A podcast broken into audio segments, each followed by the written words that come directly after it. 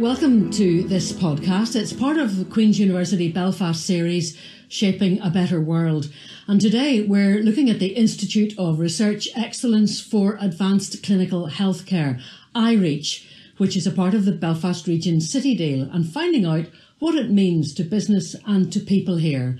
How City Deal is boosting innovation in the region, building on Northern Ireland's distinctive data assets and research strengths, and providing an injection of capital funding as we emerge from the COVID 19 pandemic. How it will ensure sustainability in the life health science sector, how advances in data, in overhaul of patient records, and indeed disruption caused by COVID and Brexit and other things creates an opportunity that IREACH is hoping to catalyse and capitalise on, and also how it will drive economic growth and ultimately deliver better health and well-being outcomes to people here in Northern Ireland. So we've a great panel here with us today. May I introduce Professor Judy Bradley, who's Director of the Wellcome Trust Wolfson Northern Ireland Clinical Research Facility at Queen's University in Belfast. She's IREACH User Lead. Professor Stuart Elborn, Pro Vice Chancellor, Faculty of Medicine, Health and Life Sciences at Queen's, also IREACH User Lead. Dr. Aidan Flynn, who's CEO of Belfast based statistical and data analytics company Exploristics Limited. He'll tell us more about that shortly. And Dr. Michael Quinn, clinical lecturer in medical informatics and consultant in acute internal medicine at the Centre for Public Health at Queen's University. So you're all very welcome, and I must say I'm looking forward to hearing what you all have to say. Um, Stuart, as uh, one of the uh, IREACH user leads. Can you give us an introduction to IREACH and tell us really what it's all about? Uh, thanks, Wendy. Uh, yes, this is a really exciting development that uh, is part of a journey that we've been on for a, number of years uh, in Queen's, in the health service, and with the wider public, and with industrial partners to really bring increased efficiency to uh, developing new treatments uh, for people uh, with diseases. Uh, the development of a drug is is quite complex and takes a long time. And one of the lessons we've learned during the COVID pandemic is that we can actually do this much quicker. And iReach will give us uh, an infrastructure to bring together uh, the the clinical players, the academics, the companies involved, uh, and and people, uh, so that we can do clinical trials and get these treatments uh, through to those who need them uh, much more quickly. So there are real benefits for public health, for personal health, and also an opportunity to develop uh, the health and life sciences sector in Northern Ireland, uh, which will uh, not only deliver uh, better trials, but but bring jobs and uh, really contribute to the economy uh, in a very positive way. Stuart, you mentioned COVID there, and Judy, I know that um, as co-lead of the Northern Ireland Clinical Research Network, that the respiratory health and critical care cluster was very much involved in the urgent public health COVID trials. What about the successes of that and, and how uh, you hope that we can build on that for the future? Thank you. There were really many successes in terms of how we delivered clinical trials and also the impact that these trials had on the direct care of patients with COVID. So, early in the pandemic, as we all know, there were no treatments for COVID. Um, but our success in Northern Ireland can be attributed to really how quickly we got these trials through regulatory approvals and got them open throughout all our hospitals in Northern Ireland, which meant for our patients they could access treatment within clinical trials early um, within the pandemic.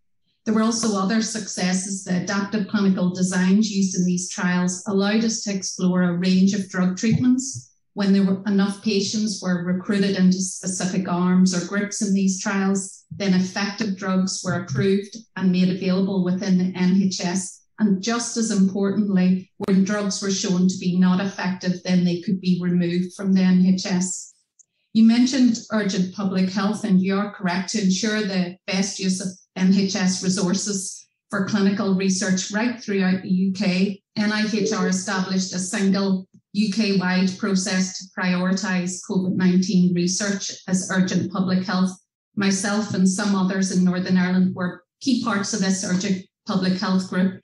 Um, and we met two to three times weekly to prioritize studies. Um, this group really directed for ho- the whole of the UK which trials should be prioritised. And it meant that the whole of the UK worked together to deliver clinical trials. For us here in Northern Ireland, it meant that we paused all our non urgent research portfolios to focus our fairly limited resource resources in delivering clinical trials. So we did very well in terms of the trials we delivered, um, but it wasn't all so good in Northern Ireland. We only opened a proportion of trials available um, in the UK. Um, and discussion with the research leads throughout the or Northern Ireland um, indicated that there was two key reasons for this: our lack of infrastructure and also our lack of ability to unlock unlock data in Northern Ireland. So as we move forward with iReach, we really need to focus on building our capabilities um, in our ecosystem to build efficiencies in our capacity to attract and deliver world leading research in the future. I suppose one of the things that, that people who aren't involved in these fields well, we, for a start, we weren't aware uh, of the fact that Northern Ireland was so deeply involved in in the whole trialing business uh, during COVID.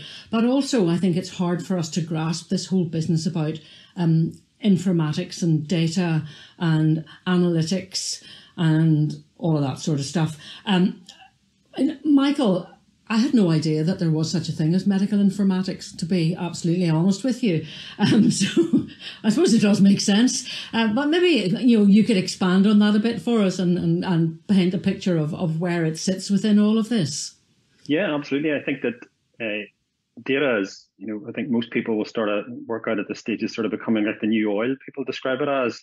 Um, so actually what Judy described happened, data accelerated in its use in healthcare in Northern Ireland through COVID I think it's the first time we've ever had a live public dashboard that everybody was looking at every five minutes going, what's happening with COVID today? But that took us a large change in the way that we normally function to get that to work. Um, so medical informatics and understanding how information travels across the healthcare system is the key to all of this, I think, in the future.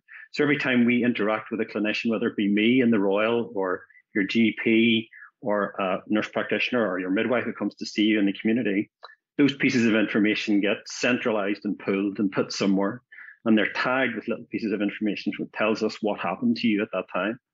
And if we add up all those little pieces of information, then we have the ability to see your journey through healthcare. And if we understand your journey, then in due course we can predict what will happen to you at certain points if you follow other people's patterns. So a really good example of that might be looking at how people with COVID come into hospital, how often they spent there, how long did they spend in ICU, how long did they take to come out. And what we realized really quickly, and we're seeing it again now, is these citizens and patients who are affected by COVID, they're here for a long time. They're in ICU for three or four weeks sometimes, and then they're in hospital for two or three weeks afterwards. And then at the end, they often come back in later on to see us with an associated condition that they previously didn't know was happening. And this information, this ability to understand those disease points is critical for research because in the future, if we want to go back, and I think a great example might be long COVID, if we know all the people who've suffered from COVID, we have a positive test that says you had COVID, um, then we can look at the future and see did COVID affect you over years to come, over months to come? What are your mental health effects of having COVID? What is your effect on your ability to hold down a job or claim different benefits from the system? In the longer term, all research has to be based on some understanding of where your research takes place. I think that's the bit that iReach really tries to achieve. Instead of doing what we normally do, which is a randomized controlled trial where we take people out of an environment, put them in a segregated trial environment.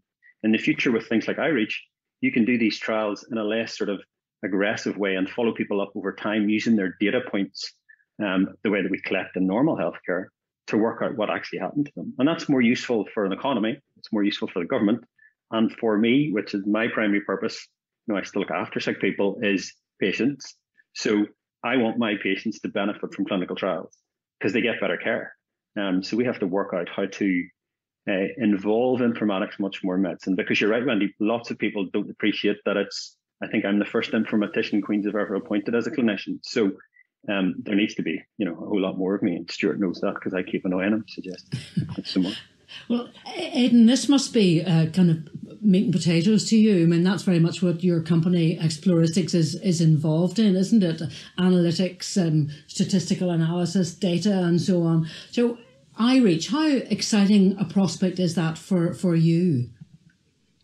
It's it's really exciting, uh, Wendy. Um, you know, as the others have said, it's going to create uh, a lot of opportunities for companies like us to collaborate with other organisations in Northern Ireland, getting access to uh, to data to help inform the development of of new treatments. Uh, for us, it also gives us access to talent. You know, one of the big issues that we find in our industry right now is you know the number of um, graduates coming through, particularly with the types of data skills that we really need, and being able to get in there earlier and I guess expose students to the types of careers that are out there in the real world will help us pull um, some of that talent through and bring them into data sciences. And uh, in one of the other podcasts that we've done about uh, the Belfast Regional City deal, there was a lot of talk about uh, about becoming a really a kind of leading part of all of this. Is that a possibility for us here in Northern Ireland, given um, some of the elements that, that Judy and that uh, that Michael have been talking about? You know that, that we can really grasp this and uh, and get to the forefront of this this whole business. I think that, that for sure, uh, a lot of the uh, pieces are uh, in place um, for us to become a, a global player, uh, and it, it, really is a case of trying to knit that uh, together. You know, I think we we often talk about uh, artificial intelligence and um, the the the role that that that plays, but I think first you need to really think about data quality, and and Michael has uh, sort of referred to that. You know, you, you can't really think about advances in data science and uh, and artificial intelligence without first getting your data quality uh, in place, and that goes right from you know planning and designing experiments and clinical trials before you even collect any data you want to make sure that you're designing the right study to the data collection the preparation, the cleaning, the analysis, um, the uh, interpretation, and how you visualize those results, right through to thinking about, well, how might you reuse the data uh, in the future? And I think you get all of those pieces in place and you have a, a robust, repeatable uh, set of processes, then you can start to layer on top of that some of the artificial intelligence or machine uh, learning. You know, and I think there are some great examples where things like AI have really um, helped, uh, but they tend to be focused more on imaging type of applications, you know, using CT or MRI. And there's a good reason, I think, why those have been a success. Uh, and it's because we've been able to sort out the data collection and the data preparation piece. We do have very robust reproducible ways of collecting data from uh, different imaging um, platforms. And that's why when you layer on artificial intelligence on top of those, you know, you really get to success. So getting the data right first uh, is a key. Mm-hmm. And I think iReach will allow us to do that. Stuart, I think you wanted to come in there. Yes, uh, uh, absolutely agree with, with what we've been discussing here that, that the ultimate sort of real world evidence for new interventions, new ways of treating people is really important. But iReach will also be a world leader at, at the front end of clinical trials, which is uh, developing new drugs and exposing patients early to those to make sure the drugs are safe and make sure that they uh, have the, the mechanism of action that we anticipate. And it's not only treatments, but it's also uh, diagnostic tests. Increasingly, uh, in precision medicine, uh, a treatment is associated with a test that tells you uh, that this person is much more likely than, than the average person, let's say, to, to respond to a particular treatment. And in those early phase clinical trials, we'll be working with Celerion, who uh, are a, an established company in Belfast, uh, who will be, be part of the infrastructure and really lead on that early phase of bringing new therapies from international pharma companies, but also from discoveries that we make uh, in the universities and in, in, in, other parts of Northern Ireland so that we can do that again efficiently and rapidly and uh, accelerate uh, the development of new treatments uh, through to people. Oh, um, Michael, you wanted to come in there, I think. Yeah, it's just to follow up on Aidan's, um, you know, description of the, the, the requirement for codified information, which is really key to all of this. And um, I think there's a, probably an assumption in the population, rightly so, that we collect this information in a logical way. We tend not to. Um, this is all come, you know, it's still doctors writing with pens necessarily in most parts of Northern Ireland. Um, and that's all about to change quite soon, which is what I was going to reflect on. People now have got used to COVID when we were booking things on apps and doing our vaccines on apps, and we're used to that clinical interaction on a piece of technology. And Northern Ireland has procured an electronic medical record for the next decade, and the program's called Encompass, which is run by the Department of Health and the digital health and care system in, in the board. And that will give everybody access to a digital platform in which they can have all their clinical care recorded and codified. And the really important point, and it's really important for iReach, is that those clinical interactions are codified at the time that they happen. So you don't have to wait for somebody to go back and code that information. If I go into hospital with pneumonia, the system knows I've got pneumonia, and then I can be available for a clinical trial. And the more interesting part, I think, for the citizens, the wider part, is that we all get a little app on our phone, or we can look after our children or our elderly relatives app. Um, it's a thing called MyChart. And in MyChart, you have access to being available for clinical trials or not to be available for clinical trials. So this is a new type of way that can we reach out to our, our, our citizens and make them understand that they can be involved directly in research, um, which is something that we've you know we haven't really been able to do before um, but i think it's something that we really have to we want people to actively want to be involved in research.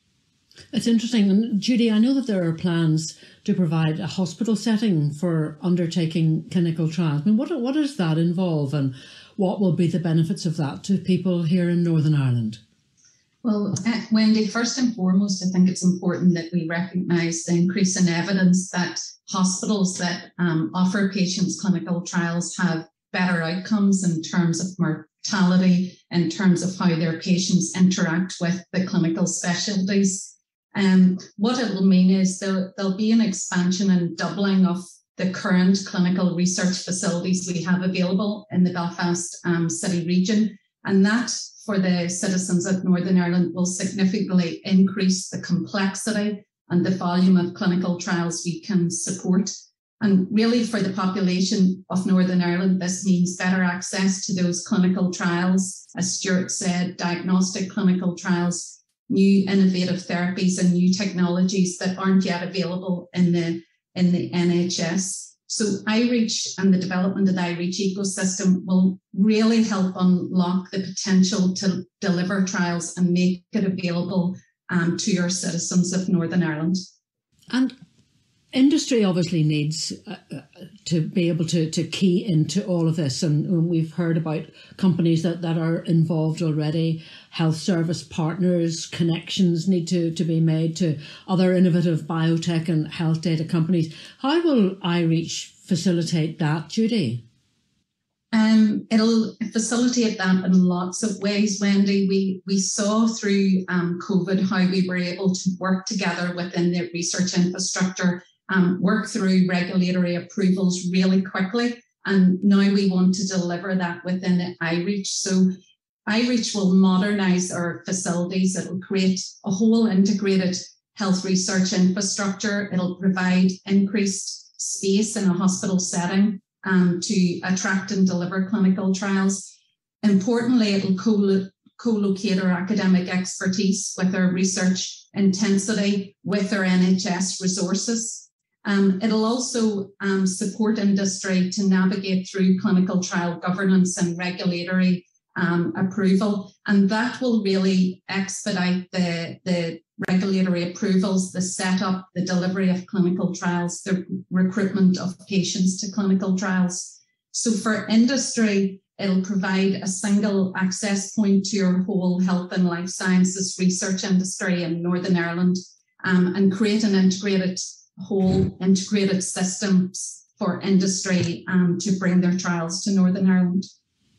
Um, uh, Stuart. Yes, Wendy, I was, I was, going to jump in there and just say that, that the the traditional kind of companies involved in healthcare are changing.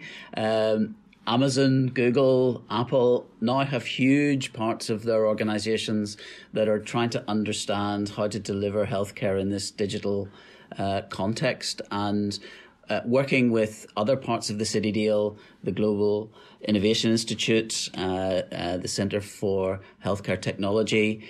Uh, we'll be joining up with the other parts of, of the Belfast Region City Deal uh, in that technology space, but also with the advanced manufacturing team, uh, thinking about how do we actually develop the diagnostic tests and the new therapies from a manufacturing point of view, so that, that Northern Ireland becomes uh, a, a, kind of place to come to uh, across a number of the challenges that uh, our colleagues in industry will have, and the support of, of Aidan and his team with, with that uh, analytics and design experience, uh, with Celerion and their ability to do the early phase clinical trials. We hope that this will uh, make Northern Ireland one of the um, key places to come in developing new ways of treating people. For a company like yours, Aidan, um, in in this whole uh, eco-structure, if that's really what we're developing here. I mean, how important is, is, that innovation, and how important are those advances in data science and AI uh, for for you and for other companies that uh, and organisations that you may then end up collaborating with? Yeah, uh, I mean, it's extremely important. Uh, you know, we are living in a very rapidly changing world where data is at the heart of it. And you know it's it's really innovate or or die um, because you know in a changing world you have to uh, adapt and adopt new technology. Um, being innovative allows you to maintain a competitive advantage. It it allows you to offer you know differentiated products and uh, and services. So from that perspective, it's really important to um, uh, to be involved in the likes of uh, likes of iReach. Um, I would say as well the life sciences industry and particularly uh, late stage clinical development um, has been quite risk averse. Um, it uh, you know it is bounded by lots of regulation. It is very process driven. And I think as a as an industry, um, we've perhaps stopped asking why. You know, um, uh, I think there've been certain ways of doing things, and it's been an accepted way of doing things with how clinical trials are conducted. And the last couple of years, I think we've started again to ask, well, well, why do we do things that way? And I think the pandemic has shown that it is possible to change how we do things, to do things much more quickly than we had done before. You know, running a 60,000 patient vaccine uh, trial might have taken five years before, but you know, over the course of the pandemic, it was done within uh, within a year. You know, um, so I think we're in a position now where the industry is open to um, trying out new things, and that's certainly going to help companies uh, like us. But I think iReach, the timing is is perfect there because there's a very receptive market around, you know, how do we do things differently and and just you know starting with that why um, question. So moving from why to the how. That's that's very interesting, and I, I wonder, Stuart. I mean, one of the crucial elements in all of this has got to be that the public need to engage, don't they? Um, and there are sectors of the public who have looked at, at what Aidan's talking about there, at the you know the massive clinical trials that went through very quickly last year, and you know as a result of which you know many of us have had two or even uh, three uh, shots of, of a vaccine. But then there are the other skeptics, aren't there? Uh, how how do you deal with a public that is maybe concerned about how its data is going to be used. It's concerned about who knows what about them. how that's going to affect the rest of their lives, perhaps. I mean, there's a bit of a public relations uh, campaign to, to go on here as well, isn't there? Uh, absolutely correct. And um, there are some issues that, that we still need to sort out in terms of legislation in Northern Ireland to bring us up to speed with, with other parts of, of these islands. But most importantly, we need to engage with the citizens of Northern Ireland uh, to, to make sure we have their understanding and their permission to, to use data for the public good uh, and for development of new therapies, new diagnostics, and, and new technologies. Uh, the Department uh, of Health is is engaged in this, and, and other parts of government, uh, because I think this this conversation around how we use data is not not just around health data, although I think that's the one that everybody gets probably the most uh, excited about. Um, but for me, the the understanding of you know the, the, the way people behave in terms of exercise what, what their diet and nutrition is those are all part of health and i think we've learned from from covid that um, that this is all joined together and the opportunities around data will help us understand you know the health impacts uh, of uh, of poverty, uh, of uh, of being marginalised, of uh, some of the, the, the areas that, that became clear as, as health risks, and then give us the opportunity to intervene and see what the outcomes are. And, and I think that's a that's a, a really exciting part of this that. Uh, that, that the public health will benefit uh, as well as as uh, more conventional pharmaceutical or diagnostic uh, tests but we need the public's permission to do this, uh, and we need people to be able to opt in or opt out. Uh, and we need to understand their anxieties and concerns around this so that we, we do this together. We have worked with a, a group called One London who have been through this exercise in London, and it's been really interesting that the public, when you actually have those conversations, are, are much less risk averse than our politicians and civil servants. Uh, the public get this uh, because they, they understand that, that, that, that data is for their good if it's looked after carefully, uh, if it's well governed. Uh, and it's really important that over the next uh, 12 to 18 months, we really have that conversation uh, in detail. Uh, Michael's been involved in, in some of those conversations already, and and uh, Michael, maybe you would want to add to that in terms of um, your experience and, and what's uh, planned over the next number of months. Sure, Stuart, thank you. Look, I, I think that there is a, a, pathway now in place for how to manage this uh, problem, which Stuart has quite clearly articulated. Um, the way to deal with this problem is to put citizens and public in the centre of the conversation. Um, you know, that's how consent works in healthcare, and that's how it should work with data. You know, we're all used to our cookies popping up on our email pages health is no different. We have to decide how we use our healthcare different our data. So over COVID, I was involved in the Healthcare Data Research UK, acting as the senior responsible officer for Northern Ireland to try and get our data used in vaccine trials. Um, and that was an interesting environment because HDR UK realised that we need to have this conversation. Um, so one of our uh, key staff, uh, Frances Burns within Queen's, who works for HDR UK, has started a, a, um, a, a public data panel, which will be trialed over the next few months, working towards this secondary use legislation that Northern Ireland needs to pass. It's the only part of the UK that does not have secondary use legislation. And it is incredibly important, not just for research, but for actual normal day care. There are certain things that we do in, germ- in normal care that we can't compare to our UK colleagues because we don't have the ability legally to transfer the data to allow that comparison to happen. Now, that makes no sense to anybody, really. It's just one of these things that happens because of Northern Ireland's lack of an assembly for three years and a little bit of inertia that's occurred. Um, but it's not really acceptable anymore, and we just have to push to try and make it past that. Now.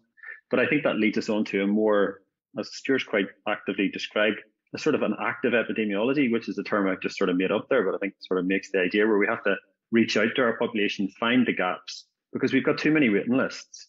We've got not enough services defined to people who need those services. So we have to be very careful how we spend the money. Um, and as we start recording how we spend the money better with better data sets, then we know which populations to serve better. Um, so in a way, the research becomes, you know, it's not just about research, it's about delivering care better now, um, as well as doing clinical trials, but actually allowing us to survive as a healthcare environment because at the minute it's very difficult. Um, and I think that's one of the things that we need to get across to our citizens. This is a core part of our normal business. Uh, this is what we need to do to make sure that we care for you best. Is it uh, how much more important is it to get it across to our citizens than to our legislators? If, if a big part of the problem is that the legislation isn't there, um, the active epidemiology needs to be banging on their doors, doesn't it? Well, I sort of have made that term up, and I'm not quite sure whether I should have, but I, I quite like it.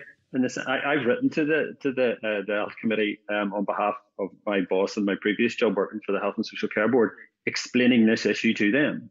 So they're well aware of the requirement to get this legislation through, and they are supportive of that. But like every politician, I think they're always aware of what you've described, Wendy, the possibility of people going, well, what are you going to do with our data? And, and there's nothing wrong with asking that question. It's a totally reasonable question. I think the, the onus is on us as a healthcare environment to say, well, if you don't want to use your data for these things, then we don't have to do that. That's fine. But there's a consequence to that. Then you won't be involved in these active trials that could be better for you. Um, but we're having that debate at the minute with vaccines. So I think we're well used to that conversation. Yeah, that's true, isn't it? Um, one of the other elements in all of this, of course, is is the financial element, and that's a very important part of the Belfast Region City deal. It's it's that um, uh, financial injection that, that's going in uh, to to the, to the whole region in, this range of ways. R and D um, has traditionally been uh, a much lower spend here in Northern Ireland than than in the rest of the UK. Um, 12 million for, uh, for our population compared to 42 million in Wales, which only has a million more people, really. Um, for Northern Ireland's economic prosperity and for companies like yours, Aidan, and, and for other employers here, um, how vital is this? It's critical, uh, Wendy. Uh, you know, I have been um, fortunate enough to go on uh, uh, trade missions over to the uh, US along with other uh, companies from Northern Ireland, and the the level of creativity and innovation that happens here uh, is incredible, and we should be supporting that um, that much more. You know, when you are able to compare and contrast the innovation that happens in Northern Ireland versus what's happening in, in San Francisco, you know, we, we really uh, compare very well when we're able to get access to funding. And I think about even my my own journey, you know, as as a founder of a company, you know what what we're often asking founders to do is to give up a full time job, uh, you know, not uh, not get pay for quite a prolonged uh, period of time to to to kind of generate the evidence that you need to demonstrate that your idea is is viable. And for a lot of people, that is just too big an ask. They're not prepared to take that risk. So a lot of those ideas, a lot of those innovations don't go anywhere because there isn't the funding available.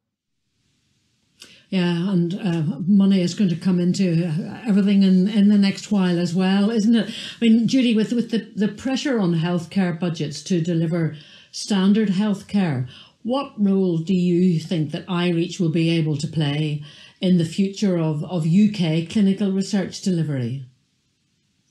Yeah, I, I think by the iReach will give us the whole infrastructure in terms of the, the space and the facilities um, to attract industry into Northern Ireland and to make clinical trials accessible to our, our citizens of Northern Ireland. So we'll be able to work with our industry partners like Aidan and Exploristics, as well as um, industry partners such as Celerion, um, and be able to attract clinical trials into Northern Ireland and then the economic growth that that will um, incur in Northern Ireland will be good. What's the time scale, Stuart, of this? I mean, when would you be hoping that that that businesses here and that the public would be able to to see something concrete, not not literally concrete, but to to to see progress here? Well, that, that's the perfect question, uh, Wendy, because the concrete will come around uh, 2025, but w- we've started already uh, actually preparing these business cases, uh, which is uh, really just uh, consolidated and, and amplified the relationships we have with partners in health and social care, Department of Health, with our, our, our industry partners. Uh, that's really got us going, and we're already, um, for example, uh, Judy and myself and Aidan are uh, recruiting a, a, PhD student to, to work across this space. We're developing a, a, a master's in, in digital health. Uh, so we're we're starting with that training that, that Aidan mentioned earlier, which is critical because we need the people to do, to be able to deliver this in time. Uh, but the universities are also investing in, in terms of their strategic appointments uh, to ensure that we've got the academic support around this. So we're we're just putting together a, a proposition for a professor of digital health uh, that will uh, provide some academic leadership uh, in this space, and the other parts of CityDeal are are doing similarly. So the business is starting now with the people. Uh, we want to bring the ecosystem together in terms of governance and the clinical trials delivery add to that uh, through our uh, opportunities with our industrial partners and invest as universities and healthcare uh, in uh, making the, the, the, time and the space and the people available uh, to really drive this innovation. It's fascinating stuff, Judy. I'm just going to give you the last word there. I see you're you've got your hand up. Yeah, so I just wanted to add to what Stuart was saying in our stakeholder engagement, Wendy. One of the key barriers to attracting industry to Northern Ireland was our very lengthy setup and governance processes. So the iReach is an infrastructure build, and we have been working hard already in putting together systems to centralize the whole of um, research governance throughout Northern Ireland. So it'll m- make it much easier for industry um, to come to Northern Ireland and for us to set up and deliver their clinical trials. It's fascinating. Thank you all so much for talking about iReach today. I really enjoyed our conversation, uh, and I think it's been really interesting and informative, and great to, to meet you all as well. My thanks to Stuart, to Judy, to Aidan and to Michael. And this podcast is part of the Queen's University series, Shaping a Better World. Today, we've been looking at the Institute of Research Excellence for Advanced Clinical Healthcare, iReach, a project of the Belfast Region City Deal. I hope you can join us the next time, and I hope you enjoyed today's podcast.